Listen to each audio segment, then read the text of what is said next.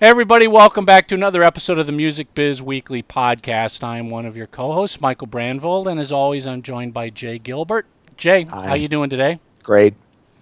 So we got a special guest joining us today. Why don't you take the honors and introduce her? We have someone who has some really great experience in the uh, music industry. Um, and Cameo, please uh, help me out here. But I, I know you started off in radio um, and you went on to, you know, Spinner. I met you when you were at uh, Apple iTunes. And then, of course, you went uh, to Universal Motown and then on to uh, Borman, which is, for those who don't know, is uh, a management company uh, with Keith Urban and a lot of other great talent.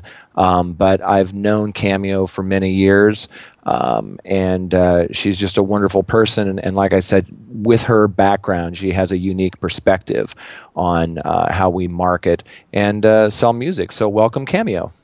Thanks for joining Thank us. Thank you, guys. Thank you. I appreciate it. Um, I want to jump, uh, and I'm sure Jay's got some things he'd love to pick your brains on, but I want to jump right into the Apple iTunes world. Um, Of you know the the the a lot of the listeners for this show are DIY artists, although we have industry mm-hmm. a lot of industry people that listen as well. And and it feels like Apple iTunes is one of those things where it's like, well, obviously I know I got to be there, but what can I do? How does it work? How does that machine and that monster of iTunes even work? Do I, as a DIY indie artist, do I even stand a chance in hell of raising, getting my, getting above all the noise that's out there? You do stand a chance, although I will say it's harder now than it was when we started.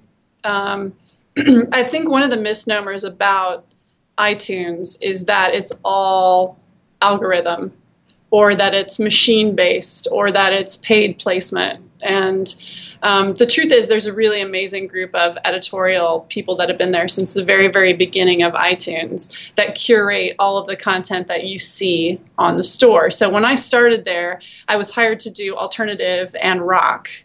Um, and so that's what I did. I would actually listen to tons of music all week, and kind of like a radio programmer, I would choose the stuff that would get featured. And, you know, I felt I was really proud. I got to promote a lot of stuff that um, I don't think would have gotten the attention um, in other stores that it, we were able to give it in iTunes. And so it was. It's a very democratic kind of thing. And when we started Single of the Week, for instance, um, until the day that Single of the Week died, Single of the Week was every single one of the editors from every different genre would come in with a handful of uh, songs that they really, really loved and wanted to champion, and we would vote. And the artist that got the most votes was Single of the Week for the following week. So it was a very democratic process. Now they're so much bigger that it's definitely harder to break through, but it's still editorial and there's still a process. It's just that because they're the biggest store now, the politics have gotten a little thicker than they were in the beginning. So every single one of the um, DIY distributors, whether it's TuneCore or CD Baby, they all have a rep at iTunes that sits at iTunes and is tasked with making sure that the releases make it into the system.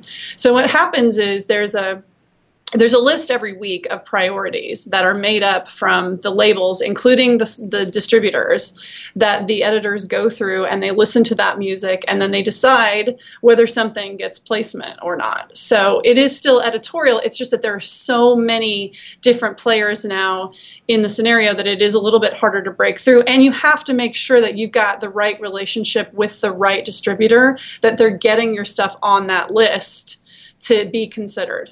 So, so uh, you, you sort of answered it, but my question as you were saying this is, how do you reach out and touch base with these editors? And it sounds like on an individual artist one-on-one basis, that doesn't happen.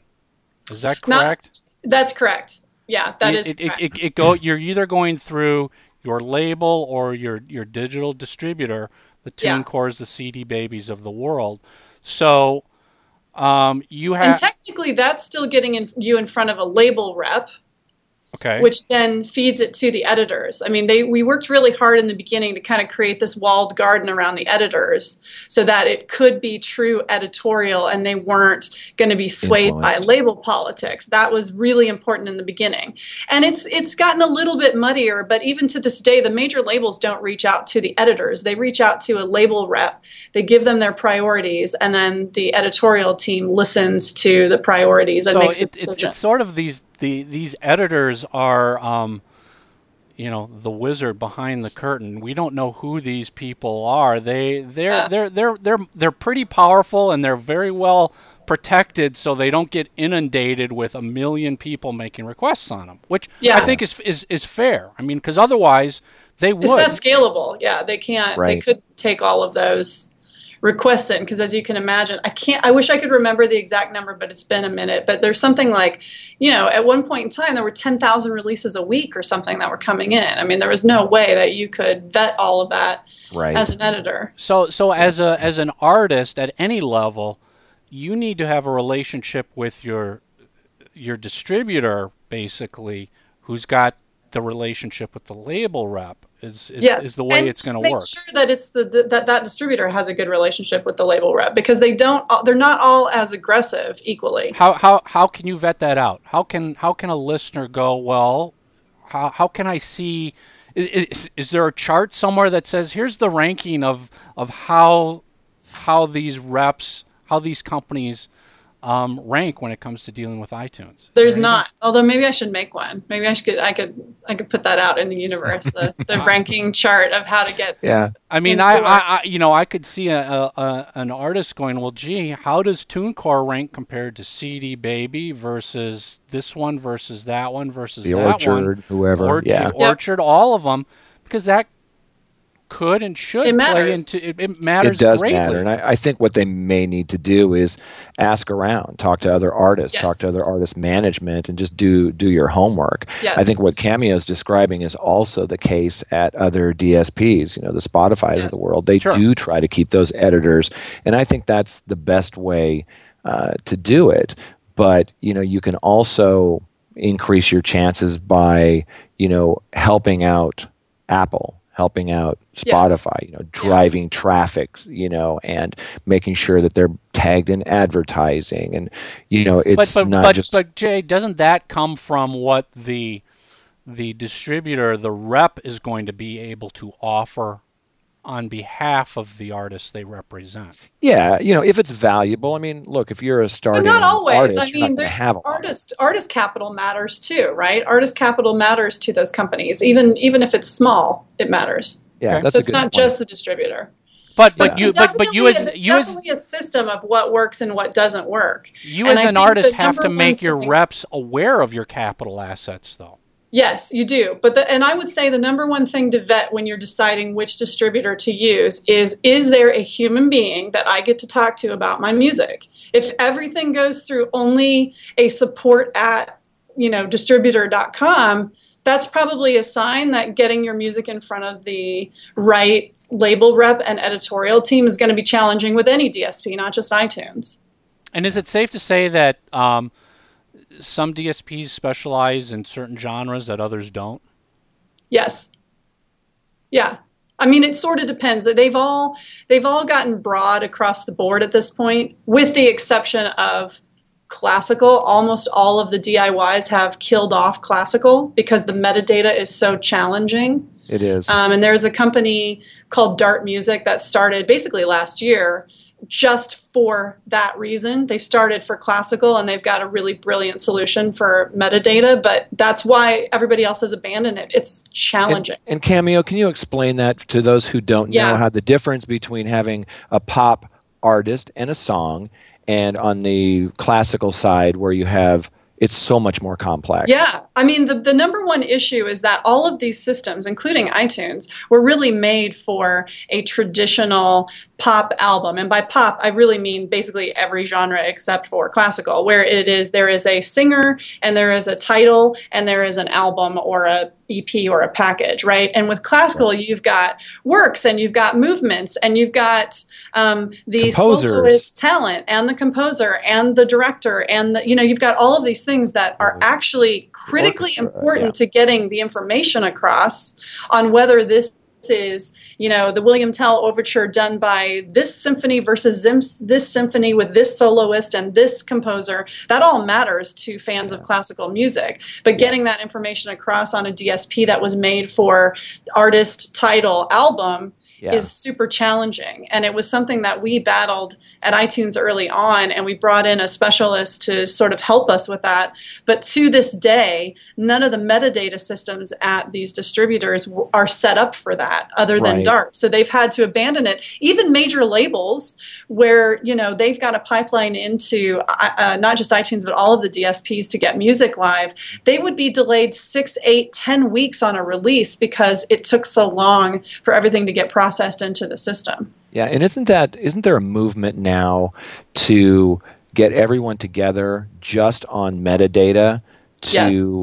um, and, and I think that will be if it's done right, I think that could be really helpful across the board because some people are using a DDEX feed, some people are using kind of a homegrown system, and I'm a big you know metadata junkie. Some, and some it- people don't include any metadata, as, Well, I, and- as I and wrote Mike- about a couple Right. weeks ago. you know, fi- found an example recently, and, and we've all seen those because you know uh, some people like to do puzzles. You know, w- you know when I can't sleep, I like to fix my metadata. You know, and it's amazing to me how much is either wrong.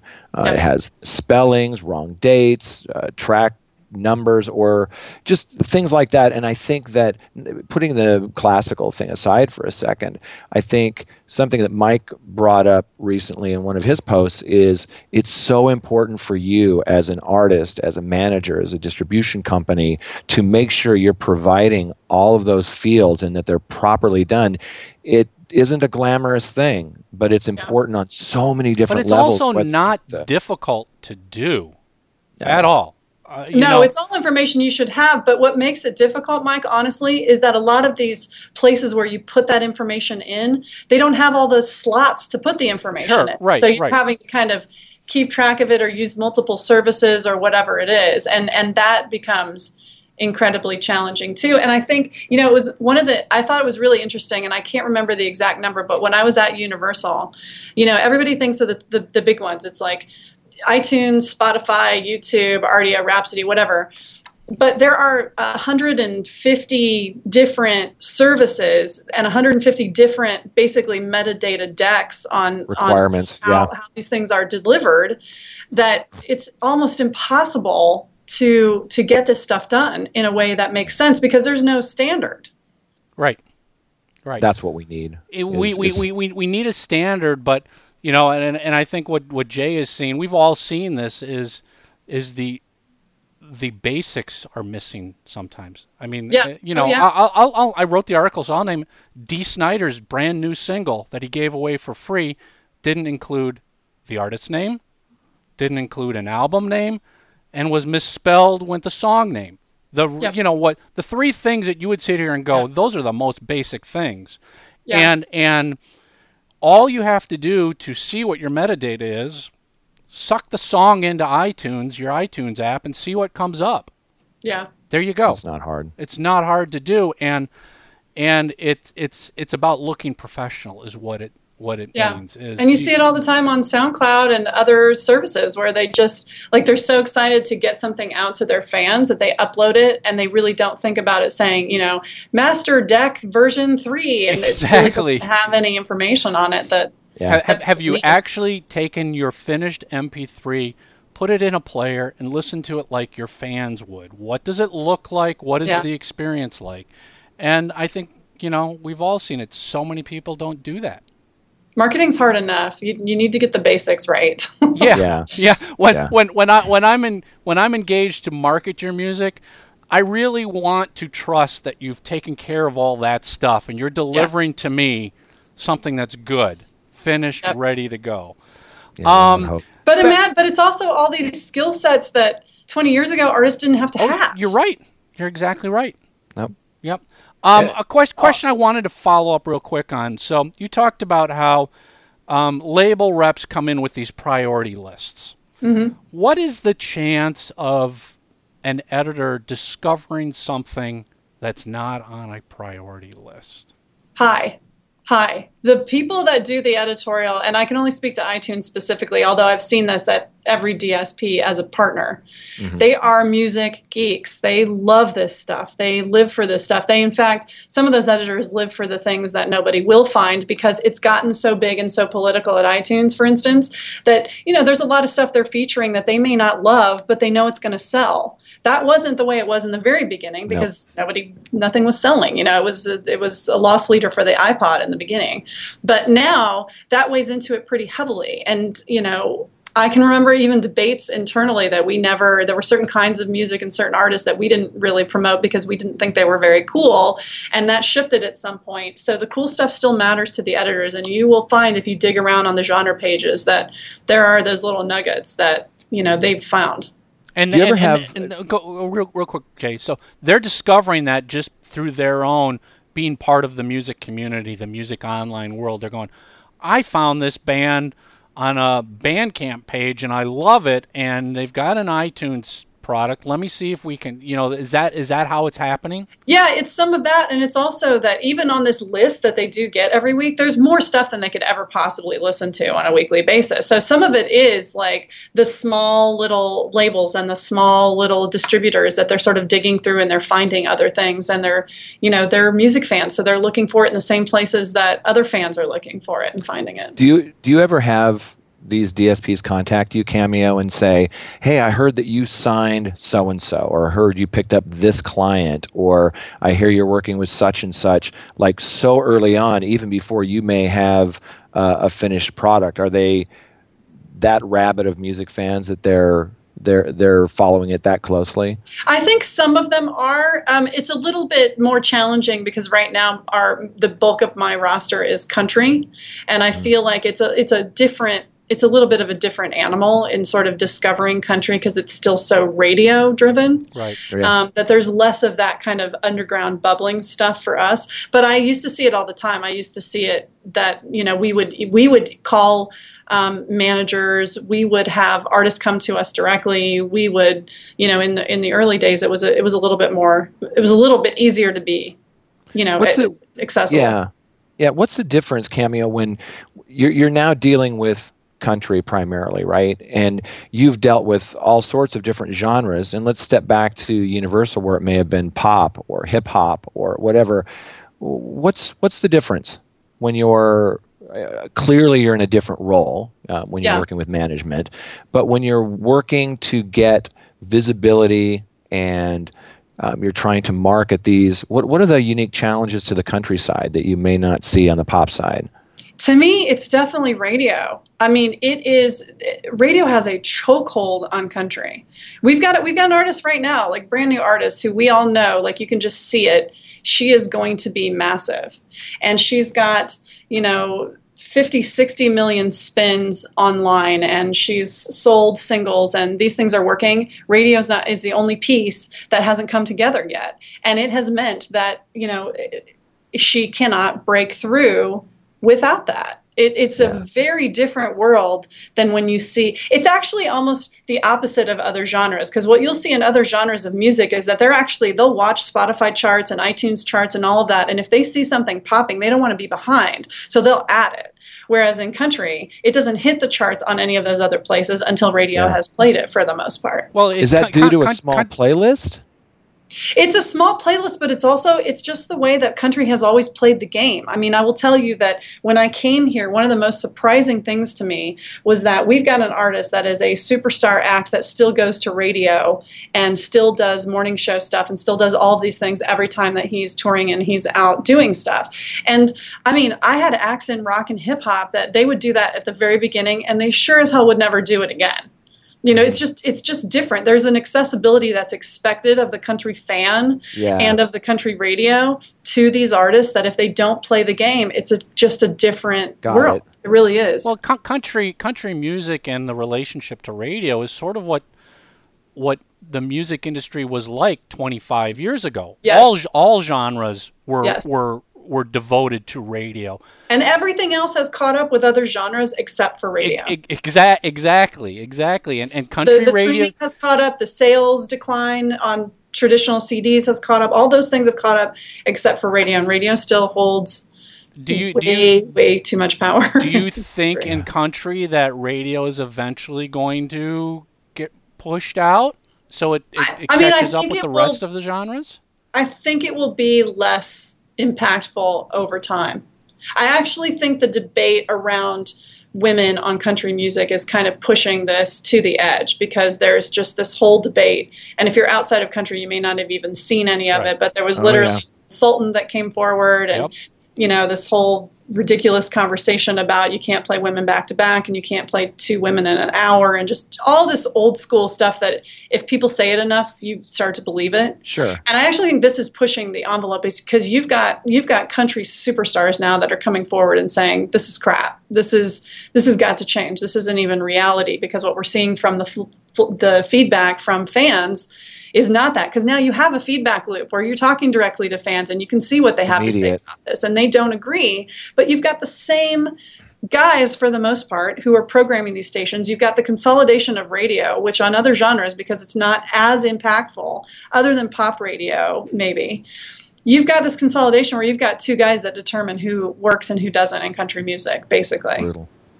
and it is it's brutal and if Hey. they don't like something or they're not feeling it or they're it's a ballad and they want an up tempo i mean i've never heard the crazy discussions that i've heard in this Right. And Yeah. it doesn't matter if you've got a ton of YouTube views or tons of spins on the No. DSPs or, or any of that, or the social numbers are ridiculous or they're selling out and people are going I mean, they'll nuts. pay attention to it at first, but it doesn't matter because they're still going to like put it in overnights and it's not going to get enough to get it, you know, it's not going to get enough spins to really do research, but everything relies on research and the research is, you know, based on 10 people and one 10. I mean, it's just this crazy loop Right. that they've been doing for, you know, for 40 years. Um, well, let me let me ask you something related to iTunes again. So, an artist makes it through all of those hurdles, challenges, however you want to describe them, and they get placed. They get la- they get placed on the genre's homepage on iTunes. Mm-hmm. What can an artist do at that stand at that point to help push things along even further? I mean, what what what does Apple go? Wow, look at that! That artist is doing something that's helping. Now that we gave him the placement, what brings you know what raises your eyebrows a little? Going, oh, okay, I like the what these guys are doing. Well, this has changed pretty dramatically in the last year, 18 months. Um, because what it used to be was if an artist was really sort of pushing and driving, and maybe they had some advertisements and all of that, you know, it would it would incentivize you to keep it to keep it front and center on the page. We only made changes to the page once a week, um, unless it was really like some major thing that had happened or something had gone wrong. They now there is an algorithm that sort of helps with what's being featured. So when things are being featured, if there are things that start to pop that are selling that aren't being featured, those actually get pushed into the featuring slots. So there is a combination of editorial and sales that now affects those pages in a way that when we started, there was no there was no mechanical there was no algorithm to any of it. We chose what to promote and that was all that got promoted and now it's a combination of the two. And it's not that it can't be overridden it, it totally can be overridden by an editor but what they see what they would see is you would maybe miss something in one of those lists or something would outperform in itunes in a way that you weren't expecting and you know now that means that it will get featured if it hadn't been in the past. And so Yeah. it's hard. I mean because the thing that matters is that you getting feature is actually making a difference in sales that the sales are working. So artists have got to coordinate their sales efforts those first day or two that it's out on itunes and really push that if that's something that's important to them. You know i mean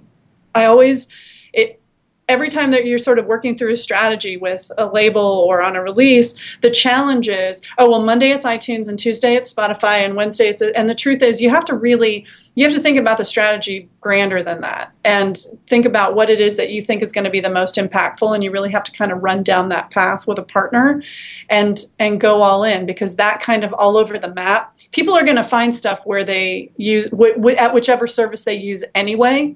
So if you're wanting to stay promoted and stay in that space you have to kind of commit to it. Yeah can you get a second bite at the apple? Meaning that if you're featured say street week and then three weeks later things just go nuts. It's an yep. artist development story. Things are starting to break. Does that happen?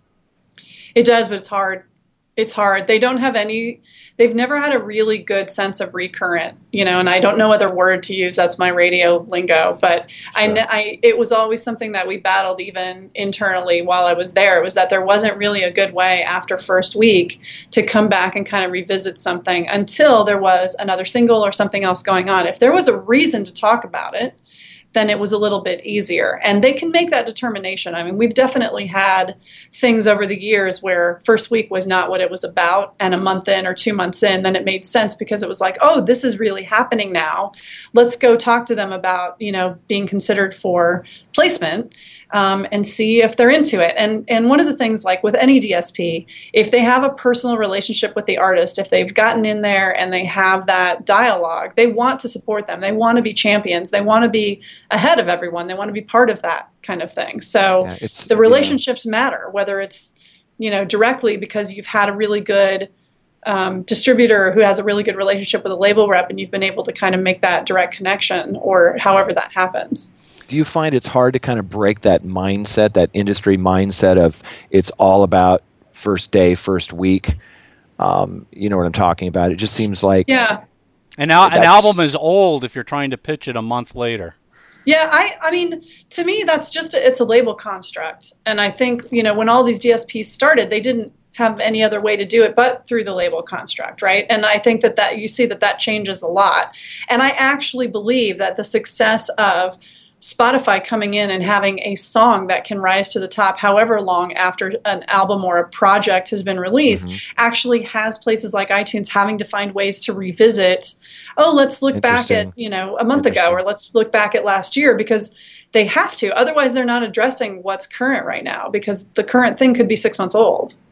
Let me let me ask you does something as simple as um, fan reviews and fan ratings play into decisions?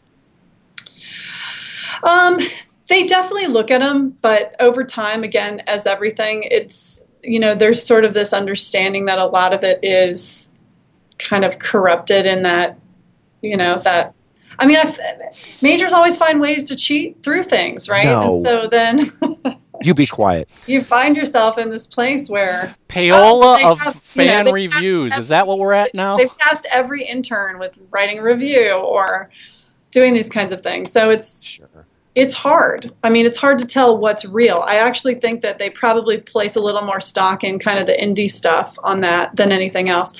It's it's more it will solidify something they're already feeling. They won't make a decision based on that, but if they see a ton of really great reviews and they see that this things that might just kind of go, "Oh yeah, right. Uh, I really liked that too. It seems like everybody else is liking it," but they don't take much stock in it because it's, you know, it could be manufactured. It's so it, easy it, it's it's definitely not playing into any sort of automatic algorithms no. or anything no. like that. It's okay. No, that's strictly going to be sales. Sales and um, you know it's interesting because the algorithm at iTunes for the chart is um, sales and uh, uh, currency. Because in the very very beginning of iTunes, we were afraid that our chart would be Pink Floyd all the time, or you know, whatever, because those would be the things that would sell, and so they had to put some weight on the date that something was released to give it a little more weight than something that was released a year ago. And I'm sure over the years that has been tweaked many, many times. But, um, you know, you could actually see a scenario, and I did many times when I was at Universal because we would get daily sales numbers where something had sold and it wasn't, you know, number nine had actually sold slightly less than number 10. Yeah. It does page views or glance views play into that at all in no, Apple? Because no. the editorial team doesn't look at any of that. I was also going to ask, what about um, um, previews, playing the you know the 90 second preview? Is that do they look at quote those streams? No. Well, and again, you know, I haven't been there for a few years, so I could be misspeaking, but, But it certainly it wasn't didn't. anything that we had access to. No, Okay. I couldn't have told you. I, there, that was not information that I could look up at all. I could barely look up the sales, frankly. Yeah. Yeah. And that's gotten easier. They definitely can do more of that. But I don't think, I- honestly, there's so much going on and there's so much back end engineering of things that we thought 10 years ago would have been changed and fixed that still haven't been that Mhm. you know those aren't priorities for the for the editorial team On the countryside, are you seeing the decline of digital downloads even more so uh, than physical, like we're seeing on on the pop side, or is it maintaining a little bit steady. stronger? Um, it's pretty steady, but it's interesting because I also feel like we're we're kind of going directly from major CD into major streaming. We're almost sort of bypassing that as a secondary thing, regardless. So I think that's part of the reason that it's staying steady is that it was never like, oh, here's the dawn of country downloads. It was sort of like it got bigger and bigger every year, and you would find that country acts were finally getting that like 40% threshold that you know pop, that hip hop and pop were getting all the time on an album sale, but you were lucky if you got 10% on country, and that Right. over time shifted, shifted, shifted till we would get around 40, and now it's just it's kind of maintaining. I mean, we don't really see like major drops in in downloads, but we're definitely seeing streaming numbers kind of drastically have changed over the last year and a half. Yeah. And do you feel like your partners, like the Spotify, Rdio, Slacker, Apple of the world, do you feel like they have a staff that gets what you're doing, that understands that genre? Yes, I mean to some extent. I think that there's still developments that need to happen. Nashville's kind of a weird town. I mean, it's very like, you know, we go out to lunch and shake hands and it's, you know, it's sort of that good old boy network. And so if you don't have somebody that sits in Nashville all the time, half of what happens here is just when you're hanging out at the, you know, the, the two big restaurants in town where you can go in and it's like old school Hollywood or something where everybody's at Yeah. the same um, Yeah. restaurant. Um, so you miss out on pieces of that. But you know, there's the there's the give and take of having remote employees too. That's always a challenge for these tech-based companies in particular. So Yeah. for most of the big companies, there is a rep now that is solely de- dedicated and lives in Nashville, which helps. But it's not enough because then you basically said, oh, all of Country and Christian is this one guy right here. And they're going to do label relations and editorial for the most part. They're sort of doing everything because they need somebody in Nashville. So there's still some challenges there with even just getting enough time to break through and get attention, even when you have relationships where you can talk to them directly. Yeah. Outside of radio, what are your biggest challenges going from the label environment to now working with management, which I think is great because now you can kind of see both sides of that curtain. But now that you're in this role and you've been there a little while, you know what what keeps you up at night outside of the the radio side? Well, what keep, uh, honestly, the stuff that keeps me up at night is babysitting record labels. And it's not anything against them. It's that the way that they've built their model over time and the infrastructure that they have to support and continue to support, regardless of the fact that it makes no sense in our industry anymore, means that they don't have the resources to get things done the way that they used to. And there are all of these services that now management companies have to take on. And management companies don't want to spend the money because they're not making any more money necessarily from this. My world is very hard to show return on investment. And so I think this is a challenge for management in general. It really, particularly for a developing act, this is a huge challenge. If you don't keep up your social media, if you're not taking care of the website, if you're not managing, you know, making sure that the distribution's happening properly and that the partners have been reached out to and, and playlisting and all of these things, you are missing opportunities for your artist. But there's not one of those things in particular that really shows ROI to the extent of a full salary that is a real challenge for a management Yeah. company. Yeah. And Yeah. and you know, having having worked with management companies as a contractor and then dealing with the label for the artist, you you realize that if you're not constantly babysitting the label, it's not going to happen. No, It it, it, it And you can't completely even is forgotten. them, right? I mean, they've got way too many acts for Too the many number of acts with people too that they few have. people. Yep. Yeah, Yep. And well, so they're it's not- contracting, right? They're they're Yes. reducing their staffs. The Yes. people left behind are doing the jobs of three or four different people. right. So it's Um, not even a blanket like against the label kind of thing. It's the reality of what's happening in the business. And now you're having people have to take it on that don't make for the most part don't make any more of a percentage of anything that an artist is doing, but they but somebody has to do these things. And the most you will see at most management companies is a person who will do social media. And they only do that because, you know, they've got it in their brain that somebody has to take care of Facebook, right? But they don't really understand the strategy behind any of this. And the, right, and they can also hire somebody at a very low salary, some kid Yes. to So that makes it a that. little bit more palatable, right? exactly. And if you go outside to an outside company, it might even be slightly less than a salary. But if that person does not live and breathe in the management company and really know everything that's going on, again, you're you're going to miss opportunities. It's just it's sort of critical to how management works. And there's this weird place where you know all of these services have just shifted from one place to another. Yeah. it's hard. Yeah. Yeah. It's it's it's the you know there's so so many young artists are like you know m- they look at managers as the new bank. Yeah. If I get signed by a manager, that manager's going to invest money in me. Yeah, and and it's hard to make them realize uh, you know the only person that's going to invest money in you is you, yeah, you there, there's nobody walking around labels or managers who are going i got a pocketbook i want to spend it on you right. Well, and I they're just going to some float ways- money go ahead. indefinitely that you don't owe back to them Right. ever. right right? Yeah.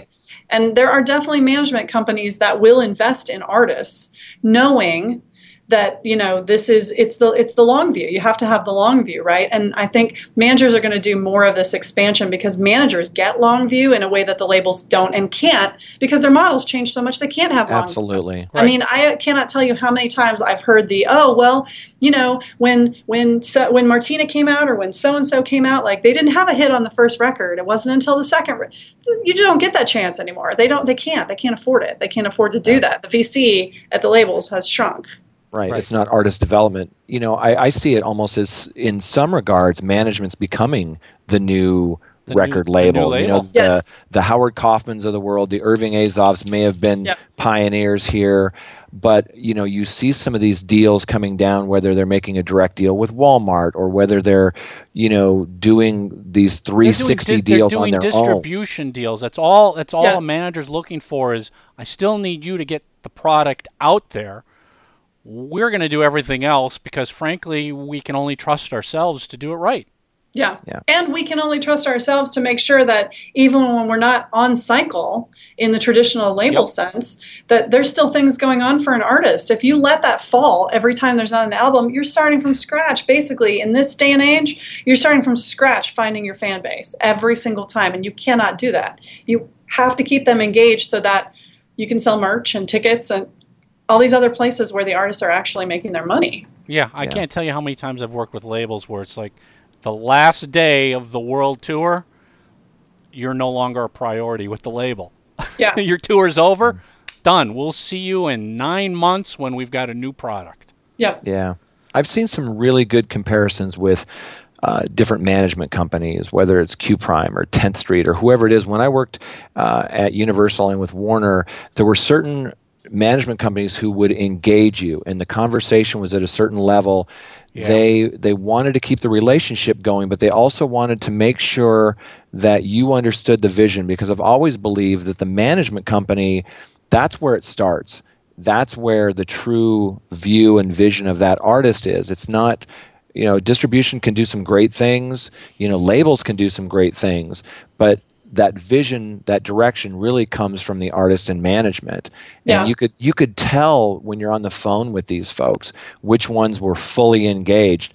And, you know, even with the account base, they, they didn't just turn it over to a label or distribution. They checked iTunes, they checked. Amazon, you know, they walked into a Walmart store and would get on the phone. Why isn't my product here? Yep. You know, why isn't But you have sale? to have the right manager for that. Because one of the most challenging things is that I can wake up this morning and say, I'm Jay Gilbert's manager. That's it. That's the only requirement there is. And so you Right. have this entire base of people who are momagers, fanagers, dadagers. You know, they no skills I love that. this other than trying to, they think, protect the interest of this person that they're engaged with and they don't really understand how the business works. And i've said a million times you don't have to like the way this industry works but you have to get it to be successful in it because just being agitated at, at how broken it is doesn't doesn't make you able to pioneer your way through. I see it that's that happens in tech all the time right? People come blazing in with their amazing technology with no respect for what's happened in the past and it doesn't go anywhere because they don't want to hear it Yeah, yeah. I- You know, I, I've I've told many a young artist that your mom is not really your manager. Your mom is actually more of an assistant to you. They're Yeah. just doing busy work for you. That's not Yep. the true role of a manager. And when the time comes, are you prepared to fire your mom? right Can you fire your mom?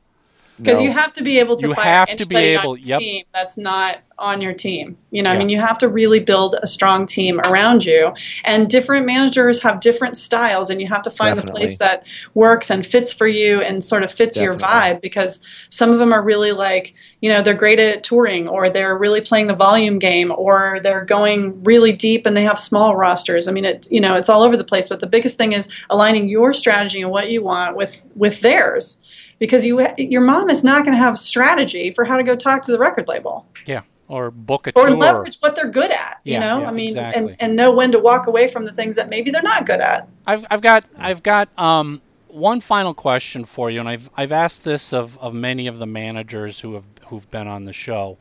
Um, when an artist is ready to be managed, does the artist go find the manager, or does the manager find the artist?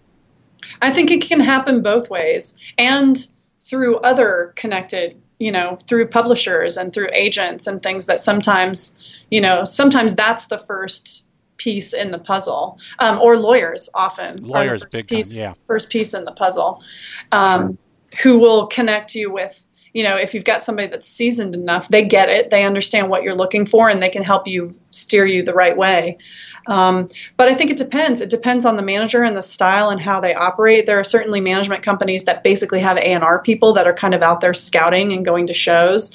Um, there are artists that will cold call managers and sometimes that works for them. Sometimes you know most of the time it probably doesn't. Um, it just depends. It just depends on the manager and the artist honestly. How do you know when you're ready to be managed?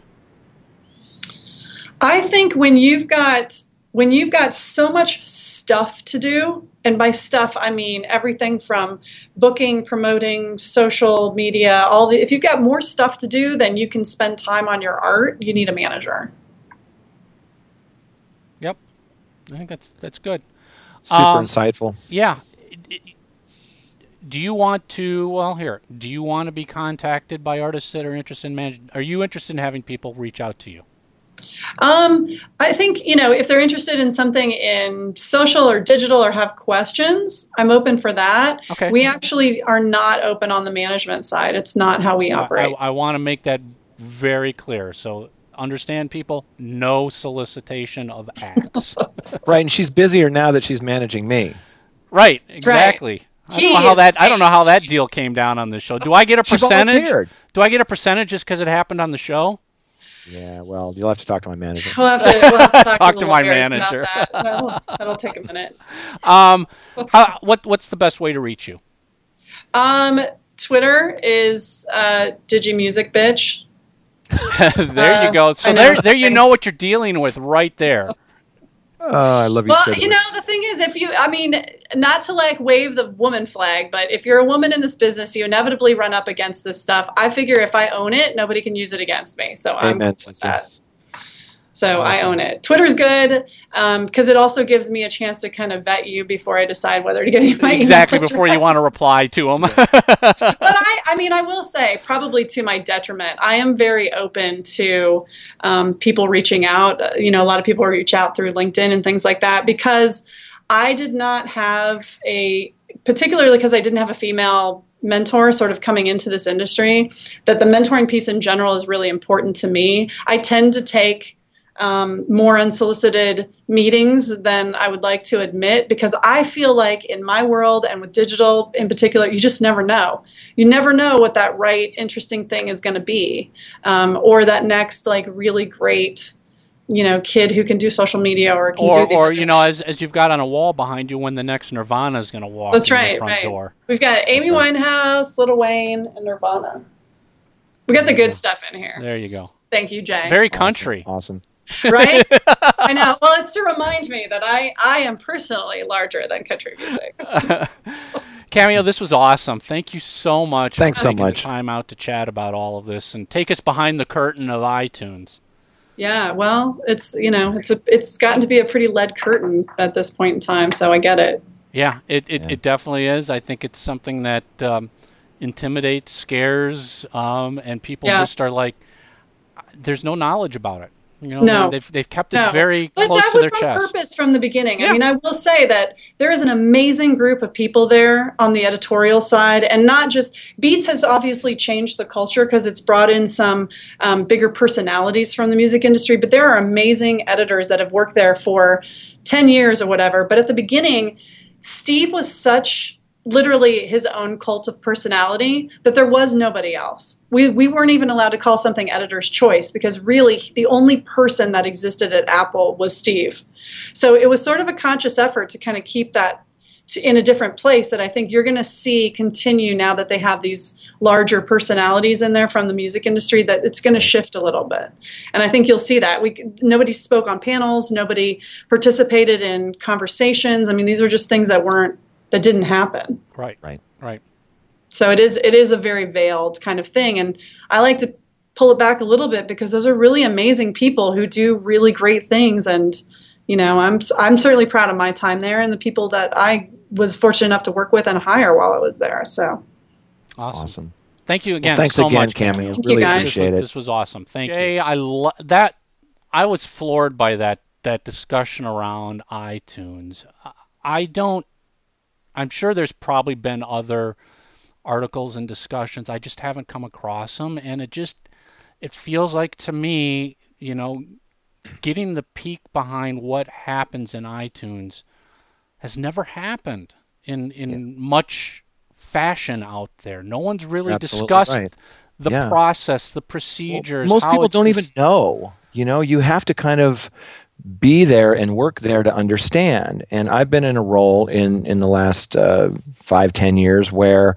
Uh, I've worked very closely with Apple, and when Cameo was at Apple, she was the label relations person that I would talk to, and we would go to iTunes original sessions together, and we spent a lot of time talking about uh, Apple and the music industry, and she has insights that most people don't because she comes from radio, a music director, a program director, an on-air personality. You know, she did the AOL Music Spinner thing, you know, and then to come to bring that to iTunes, I don't know if you remember, but they had a weekly um, podcast where they would talk about music, and that was Cameo talking about the music. They were cutting edge, they were doing a lot of great things. and I had a little label at Universal, and one artist that I was really trying to get people to listen to was a guy named Will Owsley. Uh, he went by Owsley, and he had played with Shania Twain and Kenny Loggins and all sorts of folks. Amazing artist. And I gave it to Cameo. She took it to that committee that they talked about, and he got single of the week. And that happened because they loved the music. It wasn't paid for, it wasn't coerced, it wasn't like, I'll buy you this trip to Tahiti and you do Right. this for me. And I just love the fact that you couldn't buy your way in. And as frustrating as it was sometimes because you wanted to get your music in front of that editorial team, I do respect the fact that they had a wall up that you couldn't directly go to those editors. I think that adds some legitimacy to it Yeah, yeah. but but I could have talked to her for another couple of hours. That that was just a really really great chat. I mean, I think the takeaway for for um, all artists, especially DIYs, is you definitely have to have an understanding of of your distributor. Um, you know, Yeah, no one talks you- about that. Great, you signed up you know, and again, I'm not picking on anybody in particular because this applies to all. But you signed up for CD Baby and you're using CD Baby or TuneCore to push Sure, your music whoever. out. That's not a relationship. That's using a service to just spew it out there. Um, as as as she mentioned, is there somebody you can actually pick up the phone and call and talk to? Yeah, they have to be your partner. Yeah, you need to have that relationship because you've got to pitch yourself to that rep and convince that rep that your new release is amazing. So that rep takes it to the label rep at Apple. Yeah. That you want them, you want to be a cheerleader and you want them to be a cheerleader for you, someone who believes in that artist that you're promoting, um, whether that artist is you or not. But you want them to have that enthusiasm and you want them to have the knowledge. So when they have those conversations, they can answer questions about, well, what, you know, what are their socials? You know, are, do they tour? You know, who are they involved with? Who's producing it? What are the musicians they work on? You know, and get them excited about and kind of tell that story that you and I so often talk about. Each release, there's a story behind that, and you need to be a storyteller and, and tell that story and get people excited about what you're doing. You need you need to know who to tell that story to, because Yeah. in the case of iTunes, that story is not discovered just because you submitted your music to be released on iTunes. Yeah. That story is brought up the channel by the appropriate people, and that starts with your relationship with your your distributor, TuneCore, really. CD Baby, Orchard, whoever it might be. Exactly. Um, you've got to have that relationship. If they don't have the relationship, eh, you're going to get nothing. And at some point, we might want to dig in a little bit more about, you know, Apple has the capability where you can upload music on your own. And, you know, you can put, it's kind of like putting your music into a store on consignment or something. You can put your music on these DSPs by yourself. You don't necessarily have to go through, in, in all cases, a middleman or a DSP. But there are definitely some benefits to doing that. And maybe that's something for a future show we can kind of talk it- about. we, we could definitely talk about it. I mean, because I think there's there's different scenarios where you might want to go one or the other. I mean, if you've mm-hmm. got a huge, not even Sigh. huge, if you've got a good fan base that's very engaging and supporting of you, and you're not looking to be discovered and become massive, and all you want is a platform to sell music to this base that you know is going to buy it, you Put know, up. go go for it because you want at that point you're looking to keep as much money on your own. You don't want to cut it cut distributors in on this type of stuff. Go straight to the end retailer and post it. Um, but if you're trying to become a breaking act, well, a breaking act is where you need those relationships. Right. And you're paying money. There's a distribution fee, right? Sure. So if you're paying any of these, whether it's a major, whether it's an indie, whatever it is, if you're paying these folks to distribute your music, there's also an expectation that goes with that, that they're going to do certain things for you. But you can't just turn it over and just hope it gets done. To your point earlier, you have to have a relationship, you have to have that communication and manage those expectations and make sure that they're earning their money and and standing up and doing the things for you that you need to have done. Yeah, exactly. That, that that's a good way to end this. So, um, listen, you know what I would love to hear are are comments on what experiences our listeners have had with various DSPs, digital distributors. You know, have you have you found have you used CD Baby and found them to be great in pitching your stuff to iTunes? Have you have you worked with somebody that has gotten you placed on an iTunes homepage, a genre homepage, or the main homepage? Right. Um, who did it? What did it take to make that happen? Are you getting into playlists on Spotify? Uh, did you do you have the the Orchard or any of these these folks that we're talking about? We're not picking on anybody, but is have you had good experiences? Have you used multiple um, distributors? Um, what's working? What's not? I would love to hear if anybody's getting into playlists, if they're getting placement, if they're in any of those weekly email blasts that go out for, say, you know, new music. Now it's Friday, new music Fridays, those sorts of things. Yeah, I think that would Yeah. be really interesting to hear. So you guys know where to go leave your comments on uh, Facebook.com. We've got a we've got a web uh, Facebook page for Music Biz Weekly podcast. YouTube. You can hit us up on Twitter. Both of us are on Twitter. You'll find our Twitter handles and Cameo's will be right right below as well. Um, we want to hear from you, and and and whether it means anything or not, go to iTunes and rate and review us. It makes us feel good. It Thank makes you. us feel wanted. All right, guys, that's it. Until next week, we're out of here. Thanks. Thank you.